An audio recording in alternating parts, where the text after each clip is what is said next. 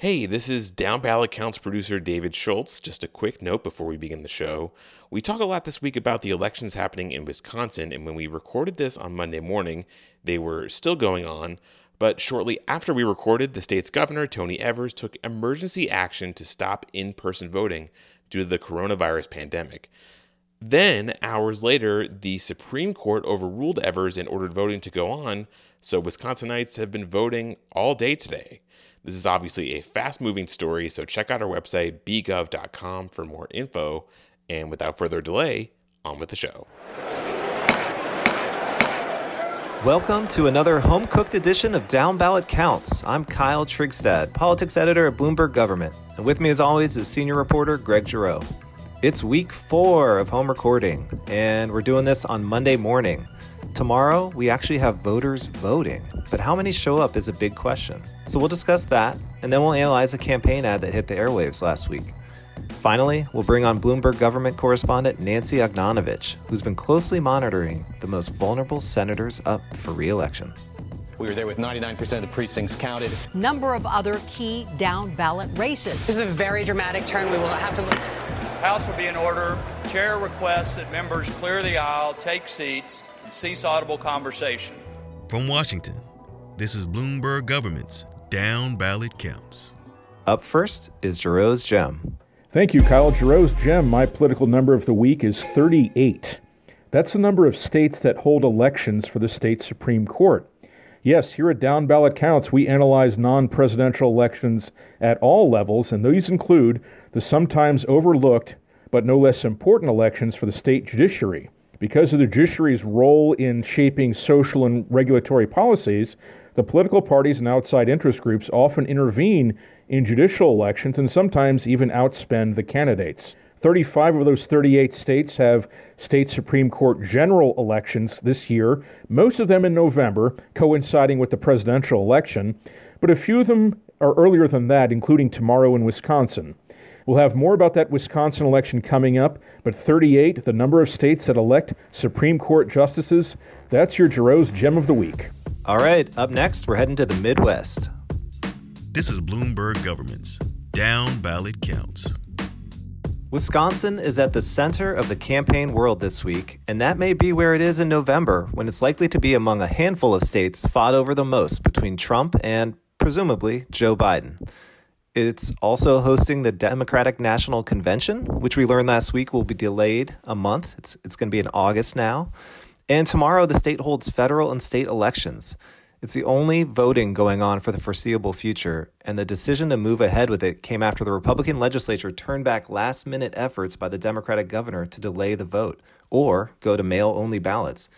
Greg, the back and forth we watched over the last days and weeks on this, it was really head spinning. It really was. This is an election unlike really any I've, I've seen.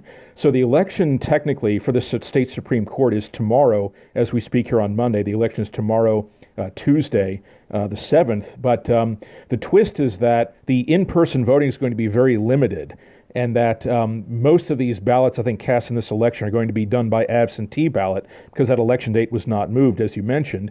And the judge has allowed absentee ballots to be uh, counted until April the 13th, next Monday, and has enjoined or prevented state election officials from releasing any unofficial election returns on Tuesday. So this really, in effect, extends the election date until April the 13th, when that's the latest ballots can be received and when uh, we'll get the uh, unofficial uh, results of that election.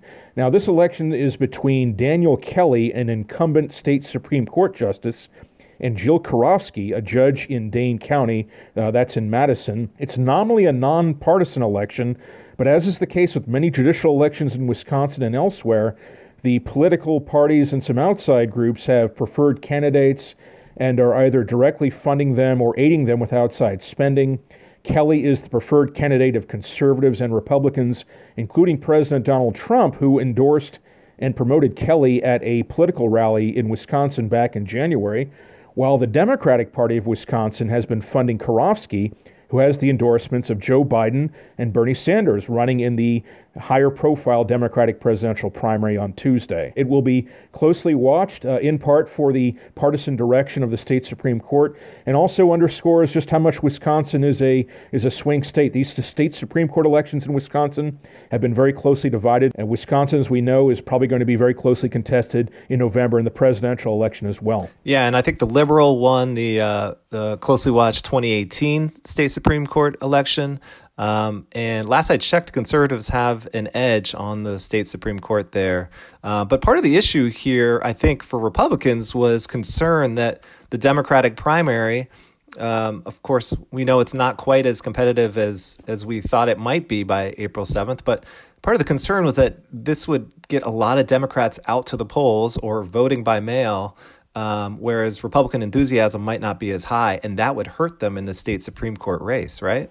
Yeah, yeah, that's right. Um, and there was a primary for the state Supreme Court seat in February. About 705,000 Wisconsinites voted in that election. Daniel Kelly received exactly 50% of the vote. Jill Karofsky received 37%. Now, turnout's going to be higher because of the, in part because of the presidential primary between Biden and Sanders. How much higher that will be is hard to say. We've had about, um, I think, 1.3 million requests for absentee ballots as of this morning, in, according to the Wisconsin Elections Board. But uh, maybe 725, 730,000 had actually been returned. So we still have a lot of absentee ballots that were requested that haven't yet been returned. Uh, but yes, you're right. I think one concern among the Republicans was that there is no competitive Republican primary for Donald Trump, but there is on the Democratic side. And I think there's the concern that you know, the more Democrats who turn out for the Democratic presidential primary will in turn cast down ballot votes for uh, Jill Karofsky, the Democratic Party's preferred candidate in that state Supreme Court race. All right, Joe Biden had a 62% to 34% lead in the Marquette Law School poll released last week uh, over Bernie Sanders. Um, I'm guessing there could be some even more pressure on Bernie to drop out uh, if he suffers a loss that bad. So that's something to watch uh, coming out of this on the other end. Uh, up next, we have a re-election ad from one of the most powerful politicians in America. America is in crisis like never before, and in times of crisis, we look to leaders. Mitch McConnell led the passage of the biggest economic rescue package in history. Urgent help for people who need it most. American families, small business jobs, extended unemployment benefits, and most of all, hospitals and our healthcare heroes. One leader brought our divided country together in a unanimous bipartisan vote. Mitch McConnell. I'm Mitch McConnell, and I approve this message. Last week, we featured an ad from Kentucky Democrat Amy McGrath, whose kids ran around the living room in the background as she talked direct to camera about helping her community during the pandemic. This ad from the incumbent she's challenging, Senate Majority Leader Mitch McConnell, is quite a bit different. And along with the stock photos of everyday Americans that you see in the ad, the visuals are of him in the Capitol uh, and standing next to Trump, who's hold, handing him a pen in the Oval Office during a signing ceremony. Greg, what did you see? Yeah, so unlike that ad from Amy McGrath we talked about last week, which shows her inside her house with her young kids, that's not an ad that McConnell can replicate because his children are adults and you know his he's the Senate Majority Leader, and so he's going to be focusing more on his position and how he's trying to parlay that to Kentucky's benefit. And so this ad does seek to hammer home the message to Kentucky voters that you know he's our senator in Washington, getting stuff done for Kentucky. It mentions the unanimous vote in the Senate for the coronavirus relief package. Um, I don't think McConnell really needed to twist any arms to get that vote. And it's interesting that, you know, uh, had Rand Paul been there to vote on it instead of being self quarantined, that might have made the vote 96 to 1 instead of 96 to 0. Still would have passed overwhelmingly, but just kind of an interesting point.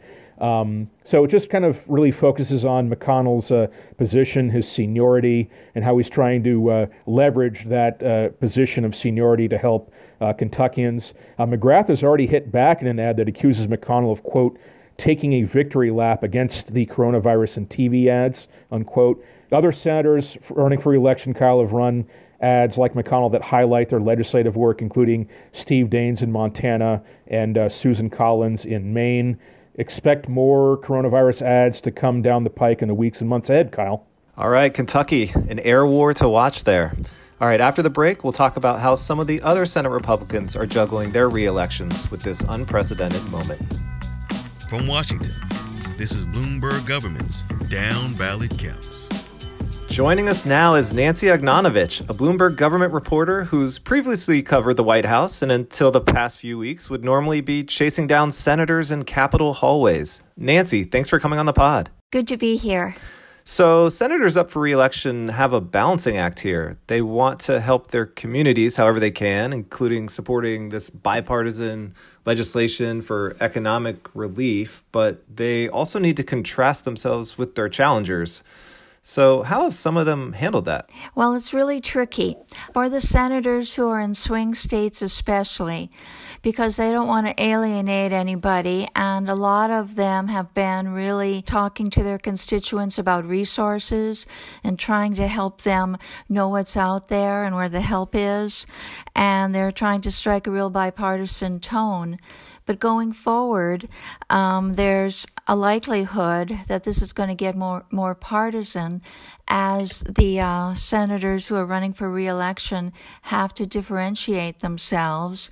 And the party, uh, the Republican Party, wants to show that they're the party with the answers for fixing the economy. And Democrats do too.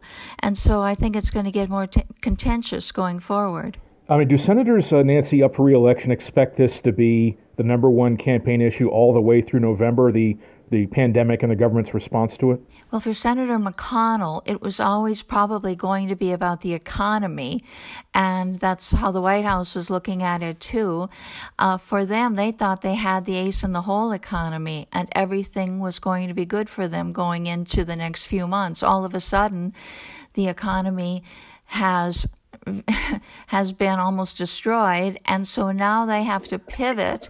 And what they're trying to do is show that they will be the party that has the answers for fixing the economy. And Democrats are going to try to do the same thing. You mentioned uh, Mitch McConnell. Um, he he had our ad of the week here on Down Ballot Counts. Um, he touts himself as helping shepherd a unanimous relief bill, despite uh, the polarized political environment we're in. Um, the, no- the negotiations really did seem to be just at the very top ranks of congressional leadership is that how it's gone so far? And is that what we're expecting to see uh, with these upcoming relief bills, whatever's coming next? Absolutely. And I was just talking to experts about this, about how power has been consolidated in the leadership now for quite a long time, beginning, I'd say, in the 1990s with Newt Gingrich and his predecessor, Jim Wright. But it's all, only intensified with all of the big budget deals. And it's come to the point that only the leadership can really put these things together and put them together really quickly in a crisis situation, especially. And the rank and file look to the leadership to put it together.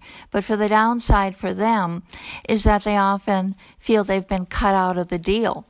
And I've been told there's a banquet in the leadership office and there's bag lunches for the rank and file. And so sometimes there's a resentment. But there's no other way that they can do it fast, bring it together quickly, like in times like this. And Nancy, how do we expect, um, or how do you expect uh, vulnerable Republican senators to respond if Trump's approval rating on handling the crisis worsens, or, or, or and we, if we have a prolonged economic slump leading into the summer and the fall? It really depends on where they are, right? And how close their races are. Uh, for somebody like Cory Gardner in Colorado, a swing state. He's trying very hard right now to uh, appeal to both sides.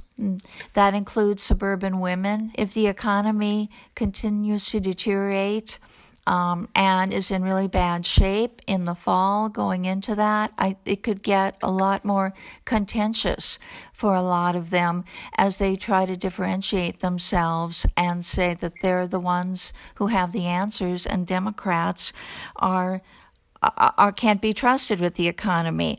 And one example of something that we saw last week was when Senator John Kennedy, who isn't running for reelection, but is in a hotspot state, Louisiana, accused Democrats of putting enormous amounts of spending porn into the final stimulus bill. Pork doesn't cut it anymore. Now it's spending porn. Now, what about Susan Collins? I don't know if you've uh, seen her ads. I think she had another one out just this morning. Um, it seems she's really taken a, a, hard left turn from campaigning. Susan Collins, right away, was very involved in the stimulus and trying to help save small businesses in Maine and working in what was a, really a bipartisan um, way to try to get small business loan programs set up through the SBA. And um, but she has a very very tight race, and it's going to be difficult for her. And she said that many many businesses in Maine immediately were hit by cancellations in people's vacation plans and so on. And so she's she's in a very difficult spot and, and running scared, probably. All right, we'll have to leave it there. That was Nancy Ognanovich, Bloomberg government reporter. This is Down Ballot Counts. Now, before we close the show, we've got a parting shot of trivia for you. That's right, it's trivia time on Down Ballot Counts. Each week I try to stump Kyle and you, the listeners, with a political trivia question. But first, let's review last week's question. So last week we discussed the decennial census and its implications later this year for the reapportionment of House seats, which has been fixed by law at 435 for more than a century, but not for all of our history.